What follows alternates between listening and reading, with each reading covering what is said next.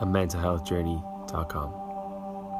Hi guys, it is Connor Stone here, the founder and content creator at a mentalhealthjourney.com, and I'm delighted to be back. It's been a while since I've been talking to you.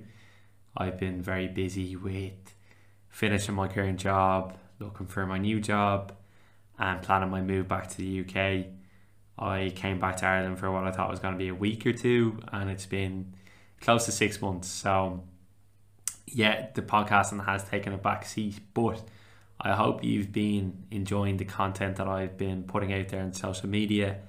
And for anyone who signed up to Mindful August, my month of well-being schedules that I've been releasing over email, I do hope you've enjoyed it and it hasn't been too challenging. Today, I wanted to get back and talk to you about something that I discussed in a blog near the start of all of this, and it's something that I struggled with for a long time, and it was definitely the biggest struggle of my dealings with depression and with mental illness. And that is the, the physical side of mental illness, and it's something that's probably talked about a little bit less than the emotional elements, but it's so closely aligned that it's it's hard to talk about one without the other like the physical effects that anxiety and depression can have on our bodies is incredible. As I said, these have definitely been the most challenging aspects for me with my mental well being. And I can vividly remember the first time I encountered difficulties in this space. And it was in 2016. I was volunteering with the Dublin Diocese in Lourdes. And for anyone who doesn't know, Lourdes it is a pilgrimage site in southern France where sick people go to receive respite from their illnesses. So the Archdiocese of Dublin brings a sick group of elderly people from Ireland there at the beginning of September each year. And there's a group of volunteers that go over with them that look after them for the week. So I'm not religious at all, but I went with my skill one of the years and it was just incredibly good crack. I met a lovely group of friends there, I met my girlfriend there um, so I had been volunteering there like for the next five years, really. So in 2016, it was a little bit different, and I was literally just in agony from start to finish, and I had no idea why. I felt this intense pressure in my head, and it just came and went randomly, but constantly throughout the day and it literally felt like someone had put a clamp on my brain and just wouldn't release it no matter what I did. I tried taking painkillers. I remember one of the pilgrims actually was trying to offer me their own painkillers, and I was like, "No, man, you take them. I think you need them a little bit more than me." Uh, I tried getting fresh air. I tried exercising, going for walks, stuff like that, and nothing would change it. So after a few days, and just talking to all my friends, they're like, you should probably just go to pilgrimage doctor and see what happens because I just wasn't able to do my volunteering. So I went to the pilgrimage doctor and described the tension in my skull. And I had these pains in my arms, I had fluctuations in my energy, I had heart palpitations, all this stuff. Um, I really thought I thought I was in trouble, and the doctor seemed to think so too because he sent me straight to the hospital for a CT scan. And so that I could get near the top of the queue, I remember he wrote me this note and it essentially said that um, I could have a tumor on my brain or something really sinister and bad like that. And he was like, Don't worry, it's just so you can get in quickly for the scan. It's not that. And I was like, Well, this has not helped my worries in any way, shape, or form. I, I had a bad concussion playing football that summer, and I thought you know, maybe maybe it could be related to that, but my mind kept drifting to those more sinister places, uh, the ones that the doctor was writing on the note. I really didn't know what it was, but it just felt so unfamiliar and so scary. And two hours later, the results were in. Um, I had a translator with me, and he explained it to me. That's all clear.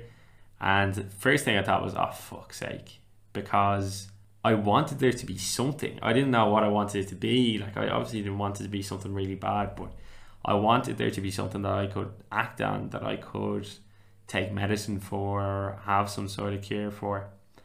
Um, I wanted just an explanation for my feelings. And because I didn't know, it, it just made me feel worse because I, I was like, well, what am I supposed to do? And I wasn't for another three years then. And like, uh, I mean, like literally last year, the year before, that I really recognized what that was. And I realized the discomfort of my week was, now prizes for guessing, anxiety. For anyone who doesn't know, tension headaches are, are just one of the common symptoms, the physical symptoms that come with depression or anxiety or stress. And other common symptoms include exhaustion, dissociation, fogginess, chest tightness, increased heart rate, twitching, sweating, general aches and pains, loads of stuff. The list goes on and on. With all of these things, no wonder you'd be feeling bad and struggling to see the light at the end of the tunnel. So this is why it can be so difficult when you're going through a bit of depression or anxiety or, or something along those lines. It's because there's these physical symptoms as well as the emotional ones that are going on. And I've experienced all of these. I get, well, not as much as I used to, um, but this time last year I was probably getting tension headaches every day. Um, and it was really debilitating. I was struggling to get through my days with the with the pain of these. I'd get chronic bouts of fatigue. Um, I'd always have foggy mind. It would be a vicious cycle this time last year when I was really struggling with these symptoms. You know, if I had a bad tension headache or if I was exhausted, then I start to think more negatively, which would make me feel even more depressed, and I'd act out. And when I start to act out, I'd exercise less, I'd become less social, and therefore my physical symptoms were influencing my thoughts which were influencing my feelings, which were influencing my behavior. And I would just go around in this cycle. And there's a um, diagram that we use in, in cognitive behavioral therapy to show this, how it's all interconnected. So I'd feel a bit of depression and I'd have these physical symptoms, but then they would make me think more negatively and make me change my behavior into a more negative pattern. And it can be very difficult to function with all this going on and that's especially difficult when it isn't visible to the outside world. So it's not visible to the doctor, it's not visible to your friends or family, it's not visible to your colleagues or to people on your commute. Say my sports career, I've talked about it before, I've broken so many bones. Um, and yeah, they've been painful. I've had lots of surgeries but afterwards, I'd always have a cast or I'd be carrying around crutches. So people show me compassion because they can see the pain. So them, you know, make allowances for me and help me to settle into the environment that I'm entering into. But with mental difficulties, it's it's secret. It's the pain secret. You bury it and you battle it alone, and no one sees it. So no one is out there to to help you when they don't know about it. And my physical issues tended to fluctuate over time and they'd ease up or intensify depending on, on what I do and what I don't do on a daily basis. And it's taken me months to really work out what it is that I need to do or not to do to ease those physical symptoms. Um, and that's what I want to share with you now. So whatever you can connect with, whatever physical symptoms you can connect with, whatever emotional things you can connect with, our exercises, our activities, our lack of activities that can help us to relieve those symptoms. They might be a little bit different, but we can use certain exercises to help us find them out. And those exercises to find them out can be the same. So I did this thing last summer and it was with the help of my therapist. He suggested I, I made this Excel sheet called my daily check in. And I have a graph of this that I'll, I'll share with the podcast. In it, I had a y axis on the spreadsheet that had all listed dates. On the x axis, I listed a number of categories then that I wanted to, to keep track of on any certain day. And the ones I chose, and, and you can choose different ones, whatever works for you, were energy, relaxation, headaches, dissociation, depression, worry, sleep, and happiness. And then what I would do is every night or every morning, I would go to this sheet and I would mark each of these out of 20. High scores are preferable in energy, relaxation, and sleep and happiness. And then low scores are preferable in headaches, dissociation, and worry. And then I'd have three columns at the end to help me work out what I did that day to make myself feel that little bit better, that little bit worse. The first was exercise. And there I put in details of the type of exercise I did, if I'd done any that day.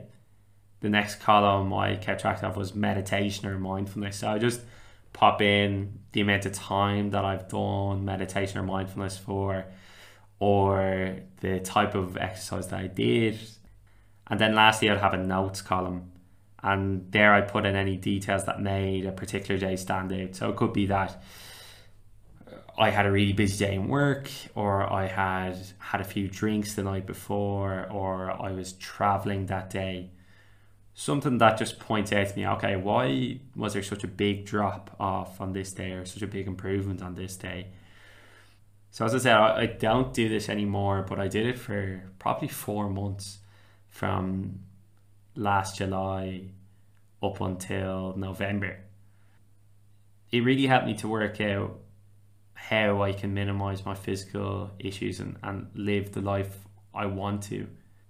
Things that I see is key for me is I start every morning with a cold shower that wakes me up and it eases my tension headaches apparently. Um, I'm always more settled when I do yoga. So I try to do yoga two or three times a week. I've learned that volunteering allows me to dip into my fun side and, and helps me to feel more at ease. So I try to volunteer as much as I can, uh, especially with kids or the elderly. They're always great fun.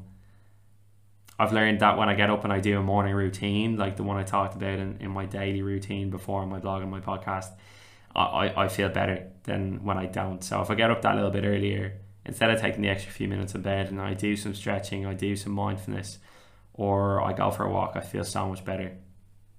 I've learned that if I ever go over two or three drinks in a night, I'm gonna be worse for the next few days. So whatever I do now is I, I try to limit it to those or a lot of times I'll mix alcoholic and non-alcoholic beers or I'll just have non-alcoholic beers. Um and I just make sure to, to exercise. Last year I was doing a lot of cycling. This year I've gotten back into running. So they're the things that I've learned work for me and they've really helped me to reduce my physical symptoms.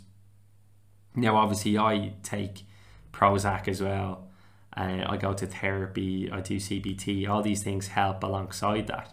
But there were constants, and this was stuff that I wanted to see what little additions can I make to help myself. And for you, maybe it'll be a little bit different. It could be nutrition's really big for you. It could be an exercise that isn't yoga. Maybe there's something that is different in your mindfulness routine, whatever it might be. And now I do have physical symptoms, don't get me wrong. I go into little ruts now and again and I feel tension headaches, I feel fatigued, I feel lack of motivation, I feel tightness in my chest, whatever it might be. But with what I've learned through these types of exercises, through that table of pattern drawing, I've been able to protect myself from the worst of that. I haven't felt nearly as bad as I did last year for a long time. You know, the physical effects that anxiety and depression can have on our bodies is incredible. And for me, they've definitely been the most challenging aspects of living with mental illness. But through these reflection practices, I have been able to work out how we can adapt and continue to live a full life. And I hope you can too. So, whether your story is the same as mine or different, you know, hopefully you can connect with something here and hopefully you can feel a little bit better as time goes on. So, guys, that's all for me today. I hope you've enjoyed the podcast and I look forward to chatting to you again soon. If you haven't already, please do subscribe to the podcast, leave a review, share it with friends, and follow me on social media. So, guys, what a pleasure. I will see you soon. Keep well.